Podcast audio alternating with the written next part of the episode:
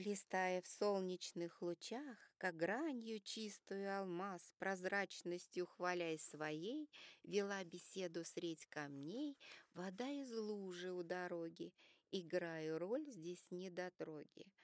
Нет-нет, я здесь случайно, вдруг Привыкла я к толпе и слух. Летела я в небесной пене, В лучах купаясь сладкой неги. Я наблюдала с высоты Леса и реки, и мосты, Поля бескрайние, пустыни, Луга в цветении полыни. Как жаль! Нельзя всегда летать, настало время выбирать. Могла я прыгнуть просто в море, но там таких, конечно, море. Зачем теряться средь сестер, когда есть время и простор? Могла связать судьбу с рекой, но быт кругом такой простой. Могла я землю напоить, ну как потом, скажите, жить?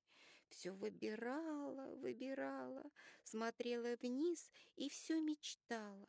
Смотрела вниз на землю нашу, не думала, что так промажу.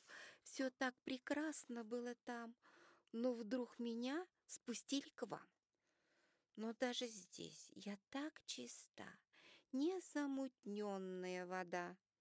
Хм, ты не гордись, осторожись, мы на земле, не прыгнешь ввысь.